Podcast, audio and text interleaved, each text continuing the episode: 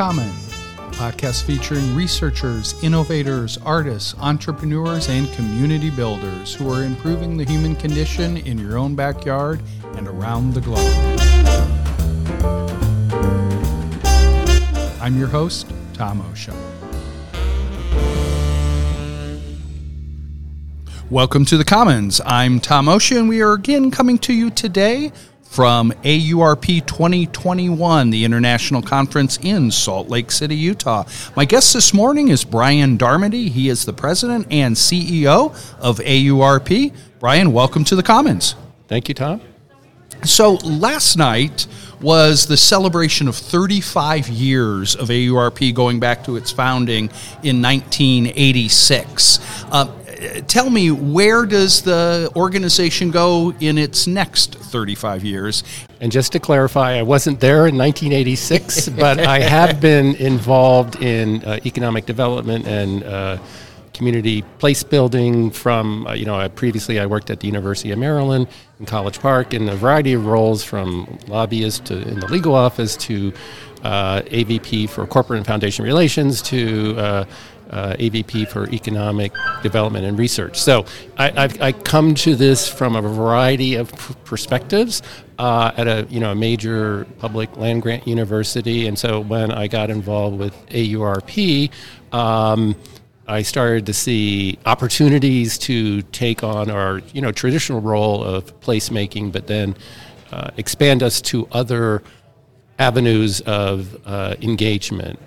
And so as you pointed out last you know we had a great celebration of our founding in 1986 and among those members were some traditional research parks university research parks like arizona uh, state university and that's where it was in tempe that the articles of incorporation were signed uh, and there was also research triangle park um, Edmonton, Canada Research Park Authority. You know, so we were formed as an international organization. I think that's an important element here. Um, and uh, Central Florida Research Park, um, and, and, and, Rensselaer Polytechnic uh, Institute in New York. So y- you can sense that we were geographically uh, diverse. Uh, we weren't just in Boston or Silicon Valley. Um, we were international. And we did have a lot of, you know, universities as members. But places like Research Triangle Park, as uh, you know, I'm pointing out to more and more folks, is while uh, UNC, Duke, and Chapel Hill are um, are members, uh, you know, physically they're they're it's the research park isn't there. Uh, uh, you know, Duke and uh, uh, NC State, I think, are 30 miles apart. Right. So it's real. It's really a regional tech hub. Mm-hmm. And uh, you look at one of our another long-term member again. You know, Research Triangle Park is obviously a suburban setting. We have uh, University City Science Center that I know Wexford is very involved with uh, in downtown Philadelphia. Again, it's not owned by any particular university. Drexel and you know hospitals and uh, Penn are nearby, but it is an example of a regional tech hub, I would argue. And you know they have stakeholders from New Jersey and Delaware, uh, as well as uh, Pennsylvania. So we've um, so AURP. Uh, despite our founding name of Association of University Research Parks, our growth has been actually in innovation districts, uh, you know, places like historically Research Triangle Park and U- University City Science Center, but places like Children's National Innovation Campus in uh, in D.C. and at the former Walter Reed uh, site. That, um, if you think about it, you know, hospitals are perfect places for innovation, but they have to be intentional.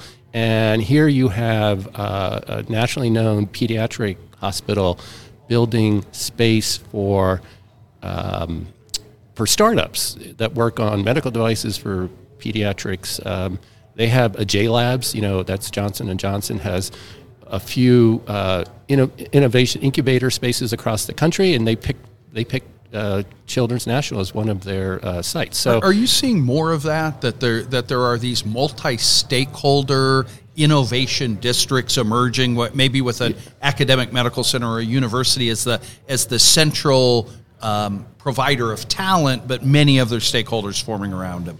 Yes, I mean, uh, you know, the the classic uh, uh, talent, you know, which is an important part for stakeholders. If you're a corporation, you want to be near the talent, uh, both the faculty talent and the student talent. So, you know, t- talent, um, innovation, you know, technologies coming out of the uh, university, and where we play the role is place, right? Also, you need talent, innovation, and place. So we particularly work on the placemaking and. Um, we just had a session earlier today before this podcast with uh, folks from the EDA. Um, and as you probably know, there's a one billion with a B billion dollar Build Back Better program, which includes uh, funding for regional tech hubs, sort of like what we have at Research Triangle and, and others. But there's going to be um, 60 to 90 applicants are going to get $500,000 planning grants. That's a a lot of money for it planning.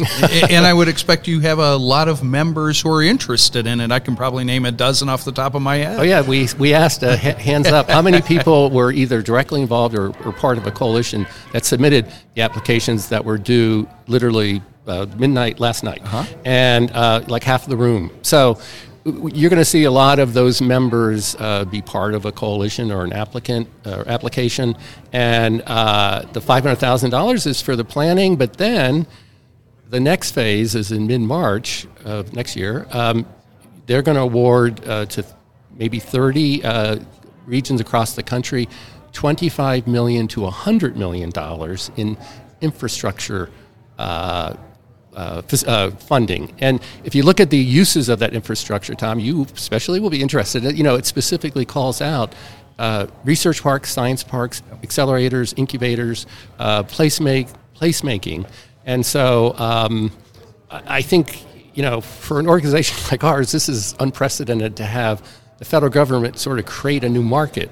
Uh, so, yeah. so it's interesting. So it, that in that actually some of the base of, uh, of the grant was uh, was a paper Julie Wagner and I wrote at the Global Institute on the amplifying impact that a, a, a research park, an innovation district can really have uh, across its geography, across its region, and, and, across its economy. And so when, when I think about the kinds of members who are here at AURP and how they amplify, this is this is the place where investment really should be made, right?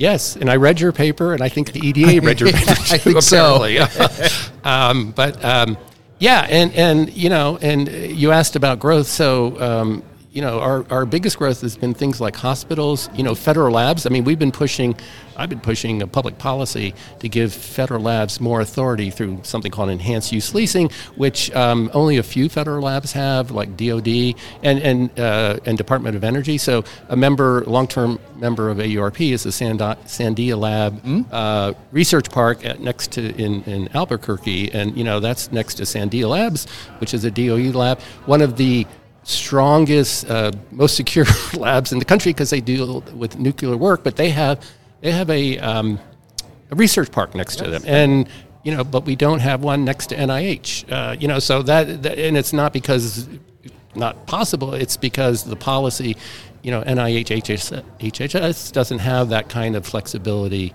uh, and I would like to see more uh, labs.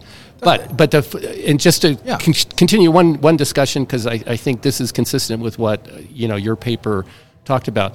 You also see at Sandia Labs, you know, they have a research park which is great next to um, Sandia Labs, but also they then built a new collaboration center in downtown Albuquerque in, in cooperation with the University of New Mexico. No badge needed. You know, yeah. you can anyone can get in there, and so that's kind of what I'm seeing uh, in different places, like even here in Utah, you know, in Salt Lake City, you know, there's a great national, you know, one the research park of the year, uh, research park next to the University of Utah. But you know, Utah and their no bones about it. They also want to invest in downtown mm-hmm. Salt Lake, so they're going to be building, you know, some complementary space, maybe some academic, but also some innovation space in downtown. So you, I, I do see that as a, as another trend. In in to go back to one of your original members, yeah. look at what Arizona State has done, right? Uh, from their original research park now to the to what they're doing on the Phoenix Biomedical campus downtown, yes. and and I think five other campuses around the the region. Yes, I am. I will say when I walk, you know, in downtown Phoenix I don't know whether I'm on the campus or in downtown. I mean, it's it, it blurs together, and I mean that's that's good, right? It, you know, these uh, very specific uh, uh, research parks that were, some of them were surrounded the old school model that you know that were separate from the university and out by themselves you know they, they still serve a role but but increasingly you're seeing exactly what you're talking about in Phoenix and it it's interesting that over the years, uh, particularly the last five or six years, I, have seen AURP really take more of this role in inclusion, right? And and how these parks um, and innovation districts no longer are hard to find spatial geographies, but really do enroll the neighborhoods or a part of their cities, are more accessible to to all people in all communities. Yeah, and I think part of that is through a lot of our parks are organized not necessarily through the university, but a university affiliated organization that can that has the flexibility to you know go out and reach out to a community college or HBCU or whatever, and it also can do some interesting things. I mean, I'll just give you one quick example. In College Park, you know, something called the Terrapin Development Corporation, which is a spinout. You know, they worked with the university and they built a joint city hall for the city of College Park that also has space for University of Maryland. I think that's I think that's the first, maybe not the last, you know, joint project where you have and talk about town gown relationships. Right. You have the town being built by the, uh, an affiliated university foundation for by the hall. gown. Yes, by the gown. Yes, exactly. Wow. So think about the, the, the years that you've been with AURP, both, both as its current CEO, but all of the time you spent here when you were at the University of Maryland and, and, previously. Uh, talk a little bit about this evolution of the, the what the international conference was like topic wise a decade or more yeah. ago and really where it is today.